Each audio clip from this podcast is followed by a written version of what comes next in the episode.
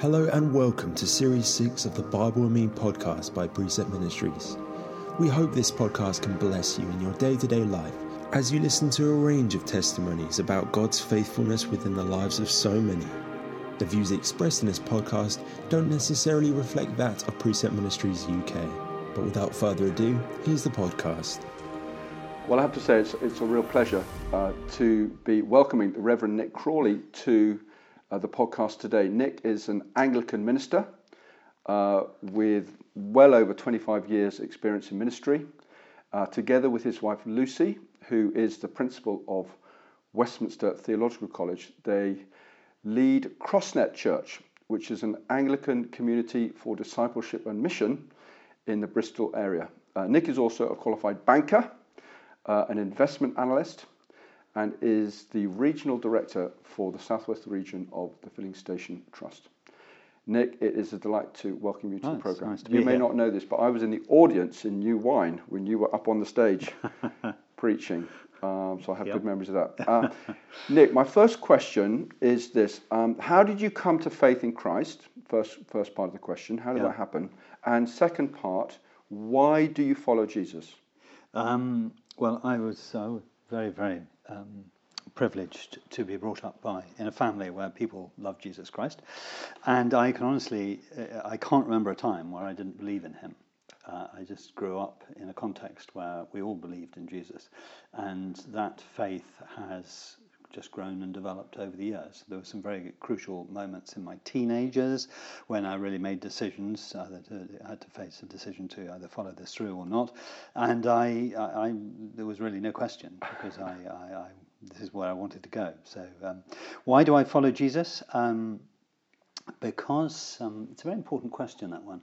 Um, uh, I follow Jesus for a number of reasons. Um, probably the reason I would give would be that I've never come across anybody like him who has the authority um, and uh, that he has, and uh, he- he- he's more convincing than any other alternative. Now, that's putting it very generally, but the, the specific uh, reasons for saying that would be that I simply have not come across anybody who teaches uh, so, as poignant, poignantly as he does, and who speaks into the very heart of the issues of what it means to be uh, a human being on this earth. Um, so his teaching, but also his life, I mean, it is completely unsurpassed.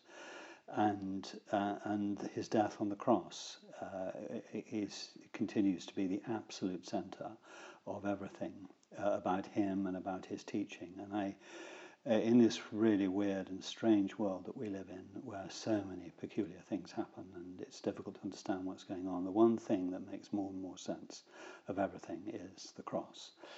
Um, there are also other reasons. A very, very crucial thing is, of course, the evidence for the resurrection, the historical evidence, which is convincing, and the whole way that the the, the way that Christ has developed the church over 2,000 years.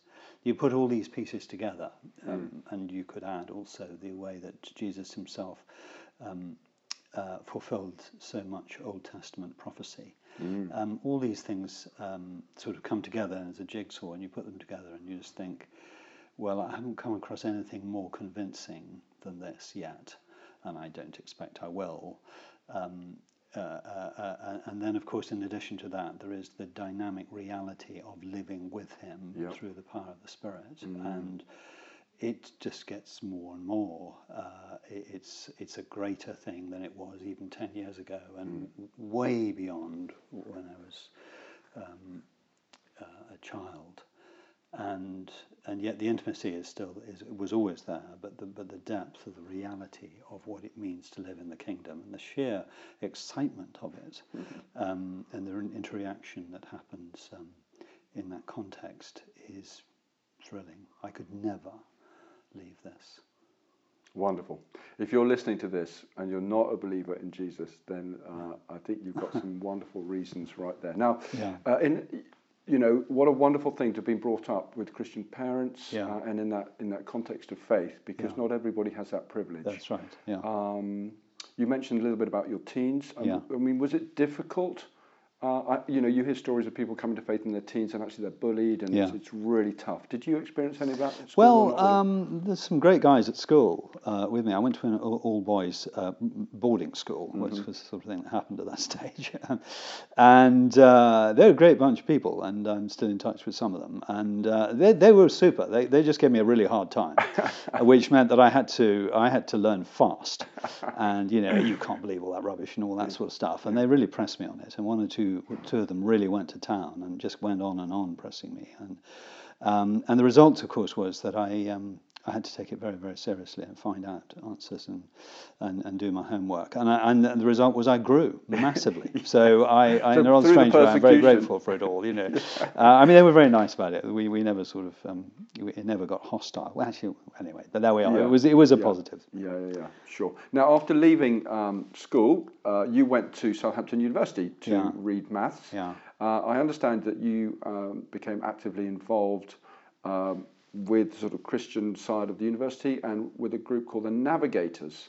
Now, uh, tell us a little bit about the Navigators Yeah. and your journey of faith uh, at uni. Yeah, I'm deeply, deeply grateful to God for the um, the time that I had uh, in the Navigators. I- They, they're a lovely, godly uh, group of people.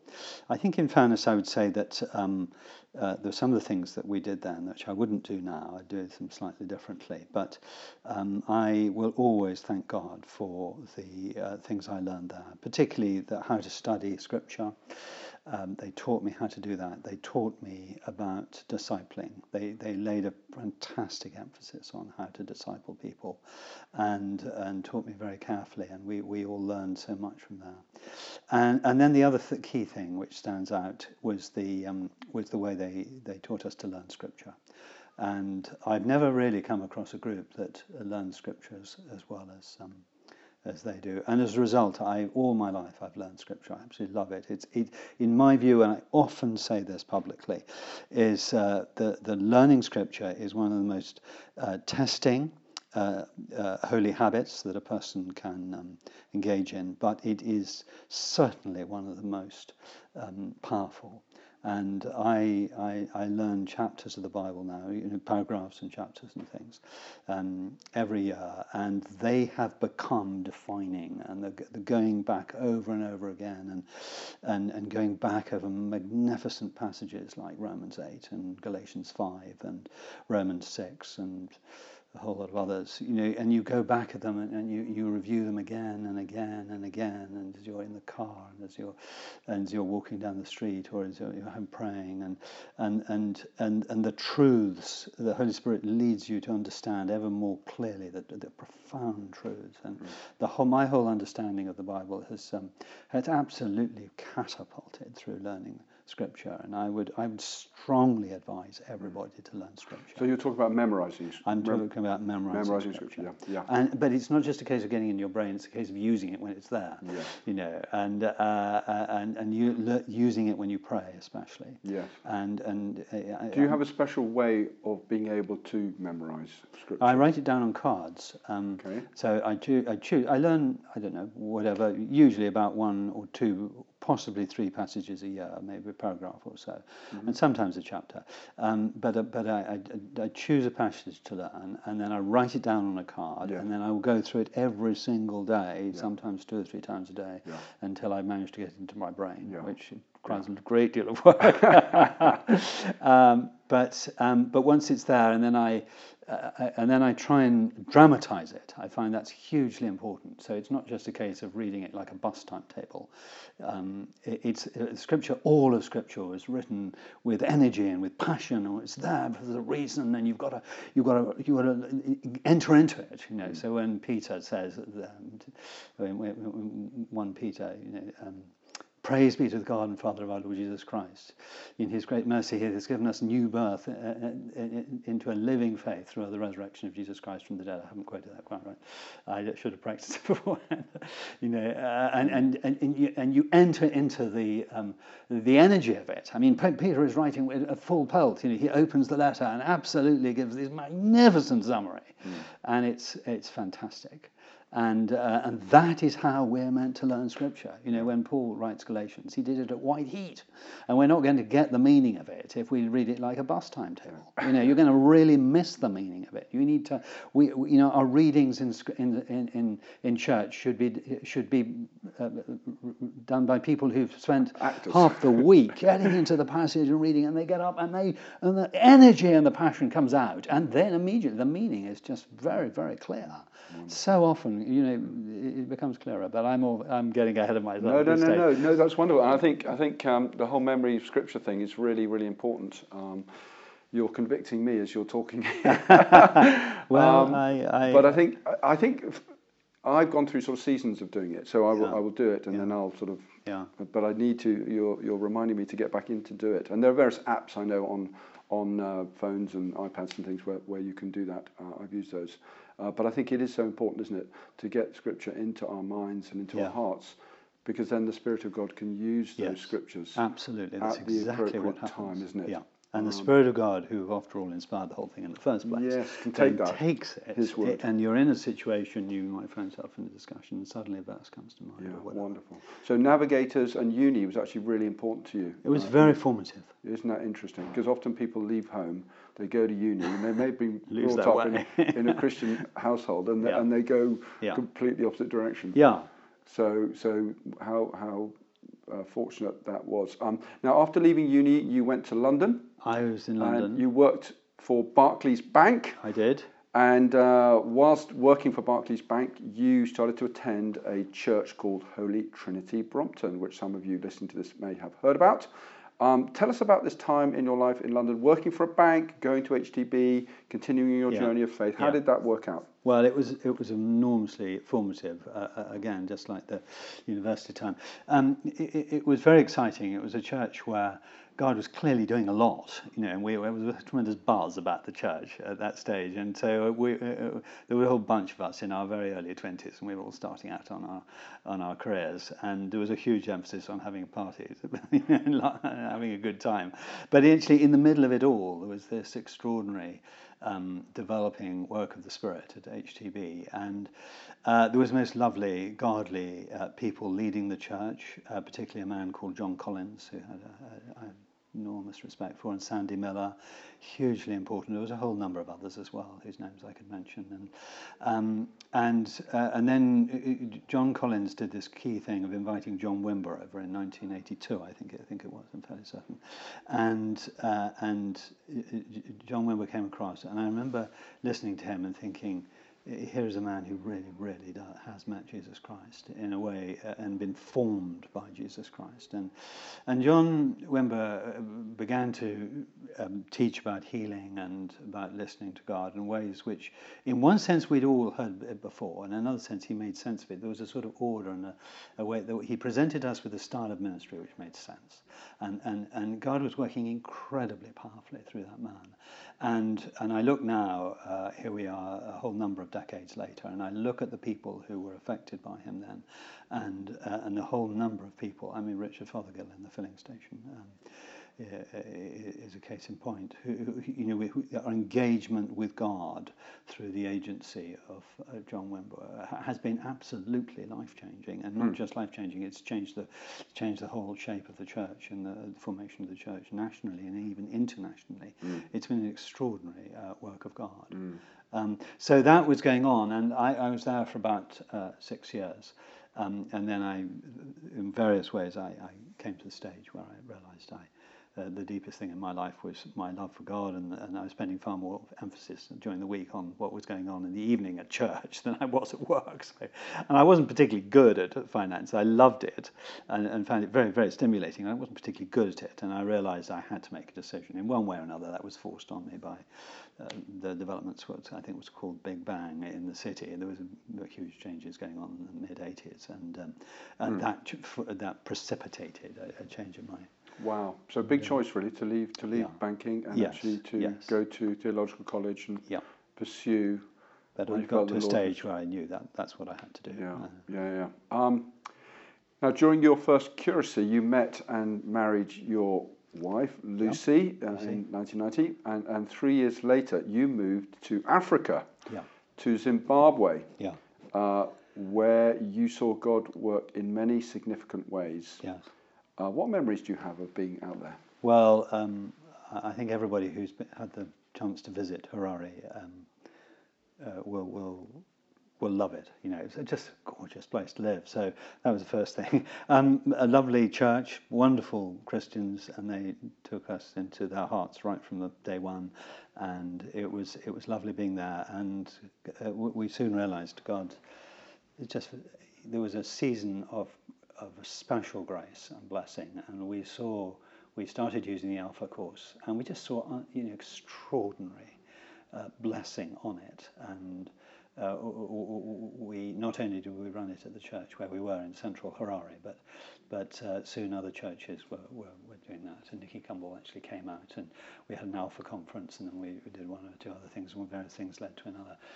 And so we saw a lot of church growth. We saw church planting going on. We saw um, uh, and we saw miracles take place. Um, uh, uh, no doubt at all, um, some people were very dramatically healed um, in the course of the of the work out there. And as far as possible, I wrote down all the details of what happened. And just on one occasion, there was an extraordinary intervention of God where um, God healed a woman uh, totally, and um, uh, she was 100% healed um, without any human intervention. And I've never seen anything quite like it since then.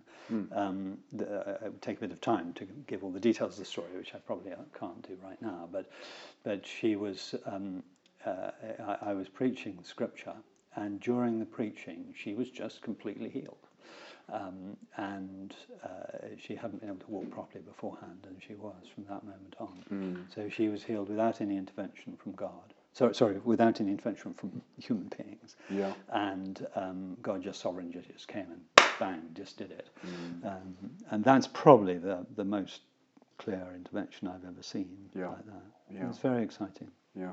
God is at work across the globe, isn't he? He is, Across the globe. So Yes. there you are in Africa. yes.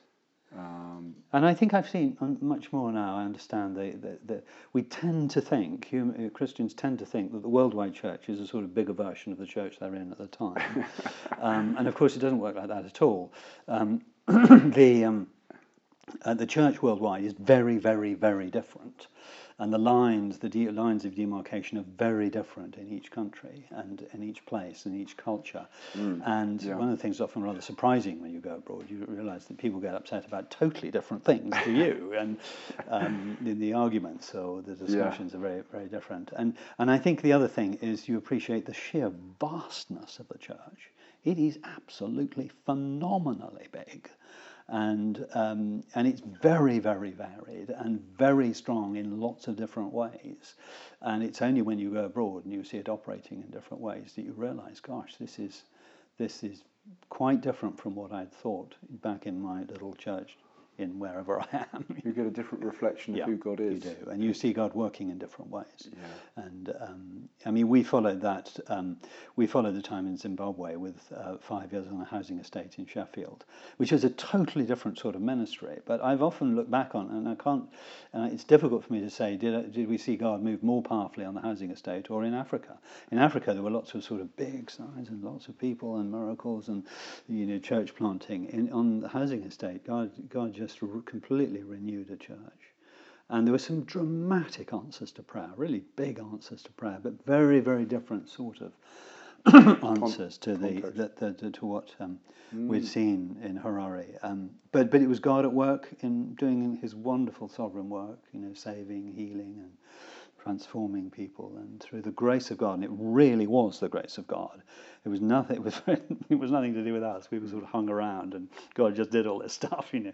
But we were able to leave with and just to leave behind a church where God had really completely renewed, brought renewal to the literally to the building, renewed the building, and also renewed the community. So it was full of I, families. I sense that um, there may be people listening to this who, who may have run out of hope and um, Yeah. They don't know where to turn for Yeah. hope Yeah. or rest because you're, you're talking about healing, you're talking about restoration, you're talking about transforming lives. yeah, So if you're listening to this and you haven't explored the Christian faith and who Jesus is and what God is able to do in the life of uh, an individual, then I would really encourage you to um, Yeah.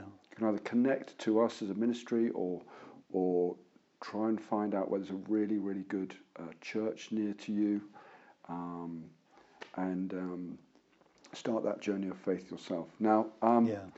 so you uh, you mentioned that after returning to the UK uh, and ministering in Sheffield, um, Yes. you were then granted permission by the Bishop of Bristol to set up uh, what you call CrossNet Yeah. Church, Yeah.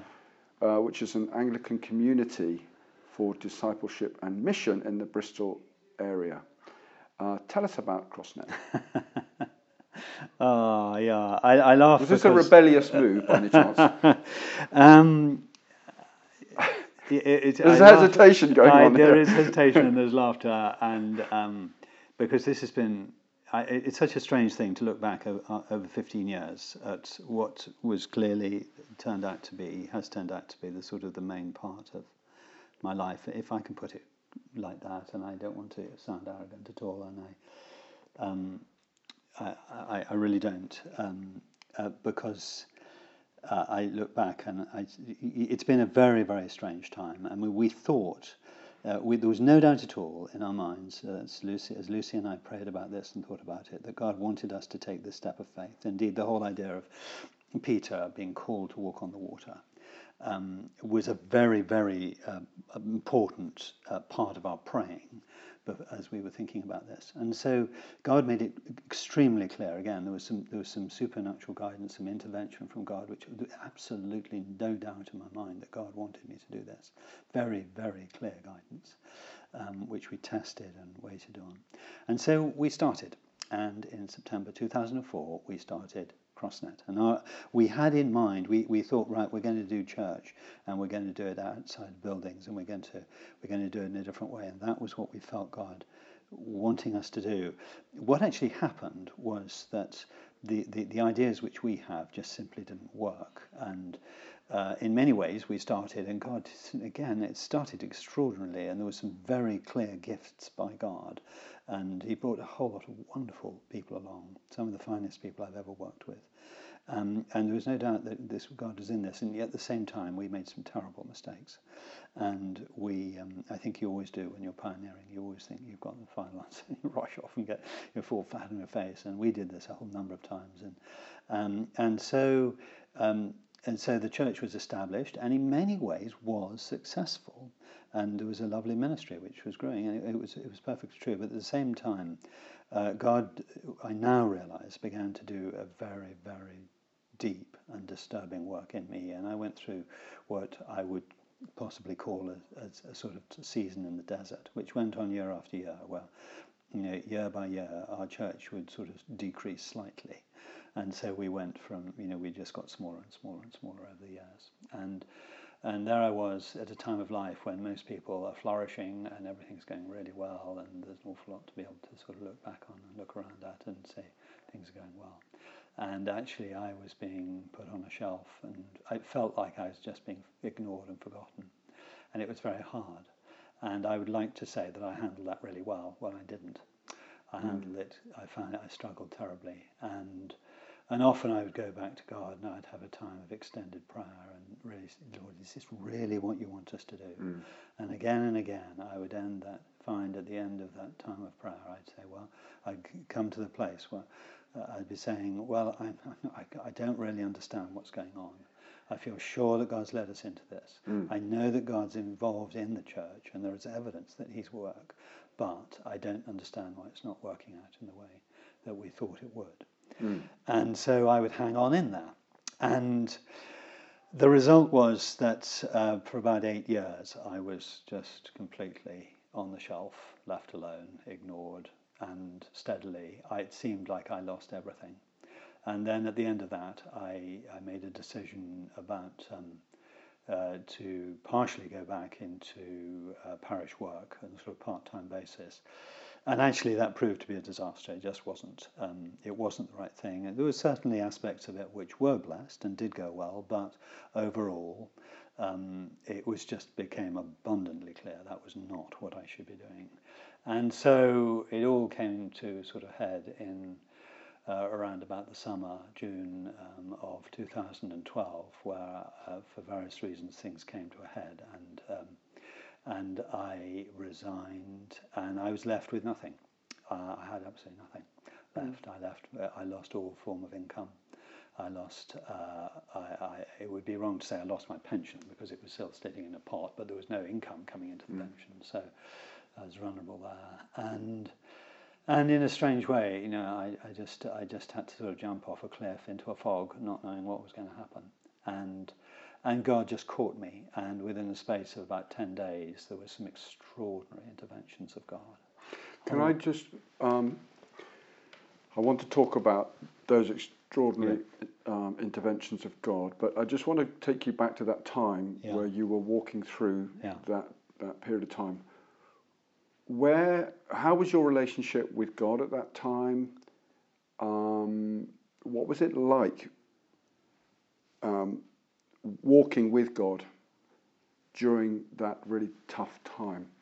Because I guess you, you, you may have thought, well, Lord, where, you know, I'm doing this, I'm doing that, and I'm not seeing yeah. this, and I'm not seeing yeah. that. You know, yeah. what's going? So how how do, how does a relationship with God work in those circumstances? Yeah. Because there may be people listening to this uh, who were right in the middle of that. Yeah. Well, the chapter that stood out um, above all others would be 2 Corinthians chapter 4, where Paul writes about this sort of thing. And uh, in his brilliant way, seems to get to right to the heart of what he himself was going through and uh, understanding it. And in 2 Corinthians chapter 4, verse 7, it, it, talks about, you know, but we have this treasure in jars of clay to show that the all surpassing power belongs to God and not to us. We're hard pressed on every side, but not crushed, perplexed, but not in despair, persecuted, but not abandoned, struck down, but not destroyed. We always carry around in the body the death of Jesus, so that the life of Jesus may be revealed in our mortal body. And he, he goes on to expand that. But that little phrase, you know, perplexed, but not in despair, I think that was the little phrase which sort of described it, and, and, it was um, it was extraordinary. I mean, because I mean, I know it was part of it was spiritual attack, and uh, you know there were waves of depression and waves of sort of just feeling really struggling. And then we would come to, we used to at that time to meet on Tuesday evening in a cafe, and uh, we would we would have our talk and our discussion, and we'd have a break. And then those that wanted to would stay for worship. And and I remember so well, just um, you know, the moment the worship started, led by um, teenagers. You know, it was all very small and basic and simple, and yet the moment the worship started, it was like Jesus Christ walked into the room. Mm. And there was just that sense of his presence. And I, you know, forget Hillsong, forget anything around the world. There was no place in the world I'd want to be than apart from there, in that moment. You know, just with the teenagers strumming away on the guitar. But you know, the the presence of Jesus Christ was amazing. Mm. And I would go through every day of that, all that, all over again, mm. difficult and as hard as they were for eight years, because Gosh. I know because it was the presence of the Lord in it all that kept me going. And it was very hard for Lucy as well. It was, you know, it was a very hard time in our marriage. She was, it was extremely hard for her to see mm. uh, to see me going through this and struggling so badly. And um, mm. but you know, Jesus is Lord, and and one of the things that He gave to us was we always pray together once a week. That's our the pattern that we use, and mm. and we would. Um, uh, we would, uh, and I remember those times of prayer, you know, Jesus, the Spirit of God would come and we would find ourselves praying very, very deeply and, and, and, and you know, the prayer facilitated by the Spirit. And in many ways, you know, our prayer times since then haven't been like that. You know, it's just, there was an unusual grace and God, God God, in one sense, God was as close as anything, and in another sense, also, you know, there was that sense of lostness, and I don't know what's, you know, perplexed but not in despair. Mm. Um, to a real testing time. Yes, but also, you know, form a time of enormous formation, you know, and something in me really had to die, and I think a lot of arrogance and all that nasty stuff in the sinful nature, you know, and God just crucified it, mm. and it wasn't much fun, mm. you know, oh, year after year after year. Yes, but, yes, yes. But I think you know, I think we all, in our different ways, as we walk with Christ, there are seasons of that, mm. you know, and He mm. He does know what He's doing. mm. And often it's the end of those seasons that that actually, in in a way, our, our faith is tested, isn't it? God God is faithful, but He wants us to teach us about our faithfulness to Him during those times Yes. and not to abandon Him. So that we can look back and say, well, actually, I was faithful. Yeah, And yeah. God says, right, you've got it. Yes, you've yes, got the message. yes, okay, now let's move on. Yeah, know. exactly. I think that's exactly right. Um, so, Yeah. so you talked about um, sort of the end of that season. Um, Yes. What did God do at that? Well, I think in a very gracious way, because he's very merciful and kind. He he, he began to reconstruct me and and the ministry and and uh, opened up opportunities for me to serve. Particularly, and in fact, it was Richard Fothergill who, who at the filling station who, who who gave me a job, and I started working one day a week, and then that increased a little bit to two, and and uh, I worked for about four or five years like that, and then and then instantly the the, the, the diocese, and I think the diocese and the bishop were were brilliant throughout all this. They they they um, they were very supportive, very very patient, and and that was wise. Um, because they could have easily ended the whole thing. They could have they could have said, "Nick, great idea. Sorry, let's finish this," but they didn't, and that that was that was great. So they actually facilitated the the, the growth of uh, uh, the whole Bible for Life ministry, which I'd begun to f- find ways of teaching the Bible to people. Um, and I think in many ways this is what this is what God was trying to do. You was sort of steering me away from what I thought I should be doing, and creating a completely new ministry. And I find um, that uh, you know 30 years ago we, we, we, there were a whole number of people and we were longing for the churches to understand the power of the spirit.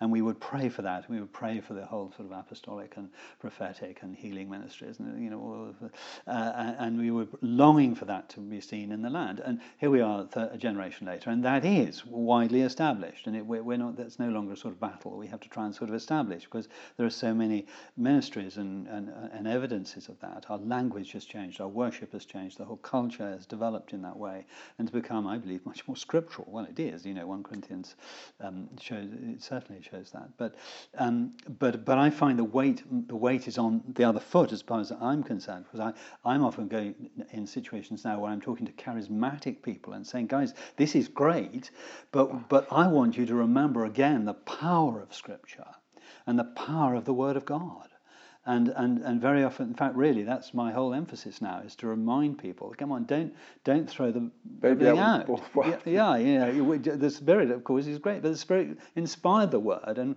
and you know, the, the Word is so powerful. You know, live in it. Anyway, there we are. Amen. yeah.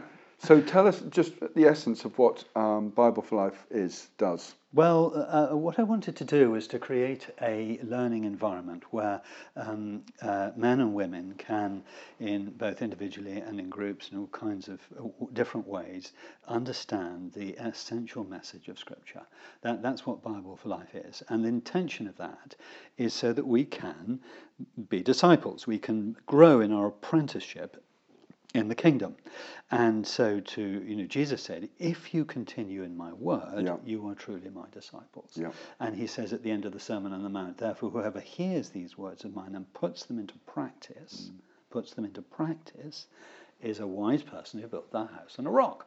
And uh, and that's the essence of Bible for Life. It's about helping people understand. And what I've discovered as I've, I've, I've done a lot of work with lots of different people over the years is that people learn in very different ways. I was brought up in a context where we all sat around on a Thursday night, opened our Bibles, and had a discussion about it, which is a great way of learning about Scripture. But most people don't do that. And it's un- unrealistic to think, especially for teenagers and young adults, to do that. Some will, and that's brilliant, but me- most people won't. People live off their phones, for better for worse. That's the way we live. So we've got to be able to bring Scripture into into that. And so, w- Bible for Life, first of all, it tries to help people in every stage of the process. So it starts, you know, I give advice on every, all the books of the Bible. We've done two thirds of them so far. Um, it, it's about how to hear, how to read, how to dramatize Scripture, how to study it, how to read, uh, to, sorry, to, to meditate, how to learn, how to, you know, what films to watch which touch on the essence of the, different, the sort of central messages of the different books and things like that. So the, the idea is to help people hmm. to, to help people to engage. Um, Jesus says at the end of the parable of the four soils, although sometimes called the sower, Yes. is, is he says, consider carefully what you hear, and that's what apprentices of Jesus have to do. We've, we've got to consider carefully, hmm. and the question is, how do you do that? Some people by listening, some people by seeing. Hmm. So I look, work with a lot of creatives, artists, and different people in in putting across images where people can see what the message of Amos is about, or what, and, literally, and of course, that's what stained glass um, used to do in the churches in the past. You have a picture of Jesus healing somebody, or a picture of Jesus on the cross, and for completely illiterate people at the time, of which, of course, the majority of the population would have been illiterate, yeah, they can see the uh, vi- images of the stories. It's that sort of concept. Now, obviously, we're in a different place today, but but that's the sort of thing I'm trying to, to work Bring at. it to life. Absolutely, and trying to get to the essence of the message and, and portray it in contemporary uh, media, that sort of thing. Wonderful. So that's what I'm trying to do, and there are three courses. There's the there's the there's the taster, the main course, and the takeaway. And it, you can probably get the meaning of it. The main course is the way you really get into the heart of things, um, and, and then the, the the takeaway is right, guys. We've got to do something about this. What do we do? And and we need to try and to sort of what is the book of, for example, Colossians, actually telling us to do? And there's, and you say, well, you know, what are the instructions? And if you go through carefully, Hmm. highlight, you know, he says, do this. Well, that's it, you see. And, uh, and he says, don't do that. Well, there we are. You Hmm. can see and you can construct it that way. And just make a list of the instructions in Colossians. And You are speaking our language, Nick. uh, precept. No, I mean it's. I mean Yeah. it's wonderful to to talk with someone who's so passionate about uh, the Lord and His Word, um, because we find very similarly. Um, you know, there's a. Yeah. Yes, I know I need to be reading my Bible. Yes, I yes yes yes yes. Uh, uh, and they may read a verse and, and Yeah. a commentary on the verse. yeah, But actually, yeah, if we're filled with this Holy Spirit, He's our teacher. We can go to the Scripture. He can teach us, and there are some simple things which I'm sure you talk about in Bible Life, which we can actually do. Yes. It's the same words on the page, Yes. but we can actually do, so we can start to understand it and absolutely. grab hold of it ourselves. Absolutely. You yeah. know, and, yeah. and when you, there's nothing better, is there, than knowing that God has shown you, Yeah. has, and, and you just, Yeah. oh wow, this Yeah. is, and God's able to bring that word alive Yes, by His yes, Spirit and say, yes. right, this is, and it does, it's transformative. Yes. It is transformative. Uh, uh, uh, it just is. But it takes time. It takes effort. It takes time, it takes engagement, You know, it takes energy, it, it takes does, focus. Uh, and yet we spend so much time doing all sorts of other things. yeah, yeah. yeah. Um, And, and it's, it's, I mean, absolutely. It's just, you know, I, I cannot get away from the foundational truths that um, the, the essence of, the, of all apprenticeship in the kingdom is to pray to God every day and to study what He says every day. And, and, and the simple fact, uh, uh, after years and years and years of pastoral ministry, I look around and I see who are the people that God is using. Those are the ones. You look at them, and in one way or another, they have invested either in reading Scripture properly, or in um, or, or, in, or and or prayer. Really? you know, and and those are the people. You want to know where the power is. That's where the power of the kingdom. That's the essence. And if you're if you're fertilizing your life with um, with daily contact in terms of prayer and reading the Bible, you've got the absolutely excellent foundation for the gifts that God has given to you, whoever you are, and the manifestation of the Spirit is given to everyone, everybody. bo- member of the body of Christ. Those things will grow. Whatever your calling is, it will grow in that context. You know, it'd be difficult for it not to grow. yeah. That is a very simple thing you said, but it is extremely profound.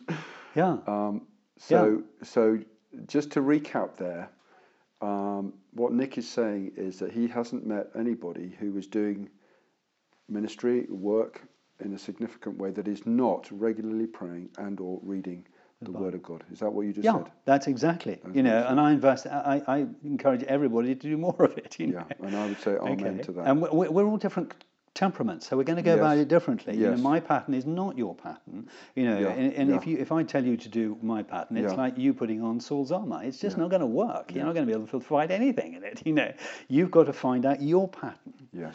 um, uh, and do it your way, in Absolutely. the lovely way that God's created you. And, And- that goes for absolutely everybody. in And the I, and I agree. And we say with precept, you know, we, we recognise that the inductive study method and how we teach and how we go about it is not for everybody, but for a lot of people it is. It's brilliant. And so praise Yeah. the Lord, you know. Yeah, praise the Lord. We're not precious about Praise that. the Lord. And You one of my prayers is that uh, is is that you know in years to come, as as Christians engage with the internet more and more, we have masses of different Yeah. studies and different ways of going about it. As long as we're helping apprentices in the kingdom to get into the Word of God, then the fruit will be phenomenal. Amen. Amen We to need that. hundreds of these.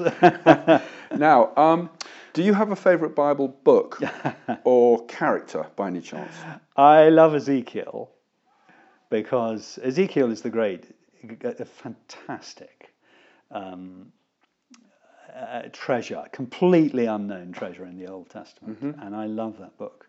I love the man. I love what he went through, partly because I think I relate to him very deeply, Yep. and partly because it seems to me in Ezekiel there is one of the greatest pictures of atonement in the entire Old Testament, at least equal to um, the atonement passage in, in in Isaiah 52 and 53. But it's completely unknown. Nobody ever knows it's there. but if you get into it, it is absolutely stunning. So, I'm talking about Ezekiel 24 okay. and what happens afterwards, and the whole way the book is structured. If you want to find out the answer, Go look, to look Bible at for Life. For Life and Ezekiel, and I explained it all there. But Ezekiel is most wonderful. Uh, of course, the truth is, it's a slightly odd question, isn't it, uh, Nigel? Because of course, every book, is, every book is a jewel, and if you catch the jewel in the light, it just refracts the most astonishing colours. Yeah. Every book is like that. Um, in the New Testament, Matthew, and probably 1 Corinthians as well. Wonderful. A verse? Is there a verse? If I had to choose a favourite verse, I would, uh, which is difficult because the, Of you know, course. there's so many gems out there. Uh, i i uh, probably Psalm 57, verse 2, which was the verse I felt the Lord gave me on my 21st birthday. This was one of the great things about the navigators. They would say, "Come on, God's got a you know special verses for you," you see, and so um, Okay. so uh, we, so I thought, right, my 21st birthday is coming up. I'm going to Yeah. ask my father for a verse, and um, and I felt him say, him in one way or another, he led me to that verse. Oh, It says, uh, it says, um, uh, I cry to God Most High, Mm. to God who fulfills His purpose for me, yeah. and uh, I've just prayed that all my life, and um, God will fulfill His purposes for me. What a wonderful verse. I cry out to God Most High. This is in the ESV, English Standard Yeah, Version, to God who fulfills his purpose for me. Wow, that is a good verse. that is a good verse. Now, um, slight tangent to what we've been talking about. Um, what do you sense God doing in our nation at the moment? I know it's a tough question. I think it's Um, a great question, and I think it's a question. I'm so so pleased you've asked that. I think well, it's difficult to answer. Hmm. Um, it's strange. We're living in very strange days where very strange things are happening. Um, perhaps I could could I rephrase it slightly Yes. and say, what do I see God doing? Well, perhaps Of that, course. what's what do you Yeah, yeah, yeah. uh, I think what I see, I look at the worldwide church and I see a number of things happening. I think one of the most prominent things is the persecuted church and the prominence of the persecuted church and the way that that is becoming, you know, uh, becoming something that can, can't be swept under the carpet. It is, it's very, very serious what's going on, and the level of persecution worldwide is rising against Christians, and we need to know that, and we need to be challenging that at every level, prayer and politically and in Parliament and things, and it's encouraging that's beginning to happen. Yeah. Secondly, I, one of the things I see God doing is to, um, I'm deeply impressed by Hillsong. I made that rather flippant remark about it earlier. I think some of the theology of some of their uh, recent uh, songs is just brilliant. And I think a wonderful song, The Arrival, is, ha, has arguably the best theology of the incarnation I've ever uh, come across in a, in a song. And, and, and they consistently produce some of the very best songs. And I look and say, well, what is God doing? He's, he's in the period of enormous change to the worldwide church. He is, he, you know, the one thing that we're, we're sort of is facilitating or is part of this change and catalyzing the development is this unbelievable love of worship. And we, we love Jesus Christ through the power of the Spirit, and we express that in worship. And what is happening at Hillsong, and of course a whole lot of other places as well, I would want to add, but um, it is I see God doing that, and I think it's it's hugely important. The other thing that I see happening is the birth and development of a whole number of new initiatives for the kingdom. And uh, we will always have churches in church buildings but the there will always be that. But there are going to be a lot of other different types of church and ministry and discipling that is going on. Jesus gave us the great, the great commission: go and make disciples. Yeah. That's the Great Commission. That's what we've got to do. Mm. And we've got to make followers of him. And, and of course, we've got to do it in such a way that followers are free. You know, you, there's a very heavy handed discipling thing, which makes me, oh gosh, we can't do that. It's, it's mm. frightening sometimes to see the heaviness and the control which yeah. some people want. That's not discipling. I don't know what it is, but it's, it's mm. uh, so, so, but, but there's, there, I love the way there are new initiatives. I, I, um, I love the way that people are pioneering. There are many people are stepping out of the boat and taking risks for Jesus Christ and forming new new ventures and and and, and this will will develop. I love the way that the prophetic ministry is growing. Um, uh, 20, 30 years ago, we were all a right mess, and we thought we were hugely excited. We'd all fall off our chairs if somebody had a prophetic word. Um, and, and, and we've come a very long way since then. And, and it's absolutely no doubt that, that some people are being used by God prophetically in ways which far go far beyond what we've seen before. And uh, Paul's great instruction on this is in his great imperative is 1 Corinthians chapter 14 verse 1 make love your aim and earnestly desire spiritual gifts especially the gift of prophecy. And and uh, here we are 30 years after John Wimber or 40 or whatever it is. And I can see so much more clearly why Paul said that. You know, the, I cannot tell the story of my life in detail uh, without giving a whole number of prophetic words which have been spoken over me and then God's gone and done it. And, it, and the whole interaction of the life of the Spirit and God speaking um, is, is, is, it's absolutely extraordinary. It is part of the way we live in the kingdom. It is dynamic and it's powerful. And, uh, and I see this growing in lots of different ways. And that gives me very, very great hope for the future. Yeah, I mean, the hope really, of course, is on Jesus and the cross and the victory. That's really the essence of the, mm. the hope. So it's our certain future with Christ. But, but it gives me encouragement. You know, I look around and I see God, you know, is not just, uh, not just a lot of green shoots coming up, but some of those shoots are really developing into yeah. very exciting new forms of ministry. And you look back in church history and you see the way God has done this sort of thing in the past, and you think, this is incredibly exciting. Mm. Wonderful. Um, what's next for the Crawleys? More of what you're doing at the moment? I mean, I am you're, you're... privileged to uh, be married to an amazingly intelligent woman who has been gifted uh, in the most truly wonderful way. And she, I'm so sorry that I've said so little about Lucy up to this point. She, um, she's got a, a superb ability. She comes from a lawyer's family. She's very, very articulate, and um, she, her own ministry has been developing very strongly. And for the last uh, six years, she's been seven years. She's been principal of the um, Westminster Theological Centre, and it's it's just been an amazing journey watching what has happened. I mean, it's truly one of the most extraordinary uh, chapters of seeing God work and answered prayer and his interventions and the way that whole college has developed. It's been, it's been a wonderful, wonderful story in itself. And uh, her fourth book is just about to be published. And uh, I, I, I am so pleased that I can really serve Lucy in uh, in, in, seeing, in wanting her whole um, ministry uh, in both in theology and in the church uh, to, to go forward. And I, I really want that to happen. Mm. I, a lot of what I do now is simply to try and facilitate that. And mm. uh, I, I, would love to see that go forward. I think that's what's going to be the emphasis mm. in the future. I'm delighted to be able to serve her in this way. Oh. Uh, Nick, um, thank you for taking this time out to talk to me today. Um, been it's been lovely. I'm sorry, I always feel a bit odd talking about myself. it's really it's the Well, that's the purpose it's of grace. No, it's no. just grace all the way, and there's nothing special about me. It's or anything, and I hope I've never implied that for a moment. It's just the grace of Jesus Christ. Mm. He's the best and most amazing and exciting person I've ever met, and um, I just simply, you know, I the more I find of him, the more I want of him. Praise the Lord. Thank you so much. Thank you, Nigel. You've been listening to Series 6 of the Bible and Me podcast by Precept Ministries. If you enjoyed what you heard, we would love it if you could leave a rating or review. For more information on the inductive study method or any of our online resources or downloads, please visit www.precept.org.uk. But until next time, thank you for listening.